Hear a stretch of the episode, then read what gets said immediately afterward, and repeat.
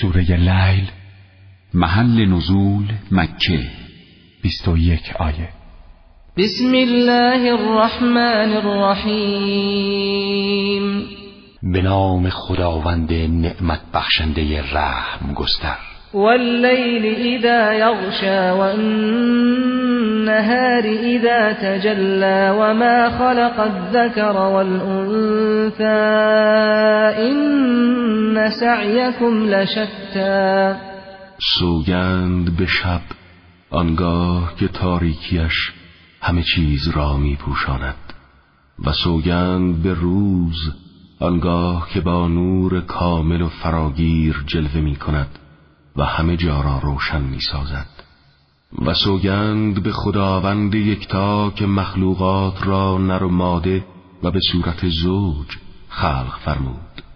سوگند به تمام این سوگندها که شما مردم به واقع در راه و روش و هدف مختلف هستید. فأما من اعطى واتقى وصدق بالحسنى فسنيسره لليسرى. اما هر کس در راه خدا انفاق کند و پرهیزکاری پیش سازد و تصدیق کننده حقانیت آن فوق خوب باشد ما او را در امورش با آسانی و آسایش روبرو می‌فرماییم. و اما من بخل واستغنى وكذب بالحسنى فسنيسره للعسرى. با آن کس که بخل ورزد و بخواهد از این طریق بینیاز و ثروتمند شود و نیز حقانیت آن نعمت فوق خوب را تکذیب کند ما به زودی مسیر او را به سوی مشکلات و دشواری ها سوق می دهیم و ما یغنی عنه ماله اذا تردى.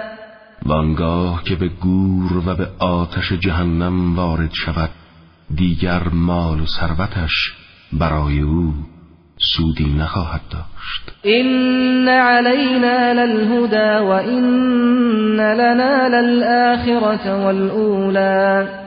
مسلما هدایت انسان بر عهده ماست و آخرت و آغاز هستی هم محققا از آن ماست. فأنذرتكم نارا تلظى. و من خداوند متعال شما را از آتشی که شعله است بیم می‌دهم. لا يصلاها الا الاشقى الذي كذب وتولى. آتشی که فقط شقی ترین مردم محکوم به سوختن در آن هستند. همان نگونبختی که آیات الهی را تکذیب کرد و از حق روی گردانید. وسيجنبها الأتقى الذي يؤتي ماله يتزكى. و پرهیزکارترین مردم دور داشته ترین از این آتش هستند. همان انسانی که مال خود را در راه خدا انفاق می کند تا بر پاکیزگی خیش و مالش بیافزاید. وما لأحد عنده من نعمت تجزا در حالی که او وامدار کسی نیست تا بخواهد با انفاق جبران کند. الا ابتغاء وجه ربه الاعلى ولسوف يرضى. بلکه مقصد او از انفاق تنها جلب خشنودی و رضایت آفریدگار پروردگارش آن خداوند بی همتا در والایی.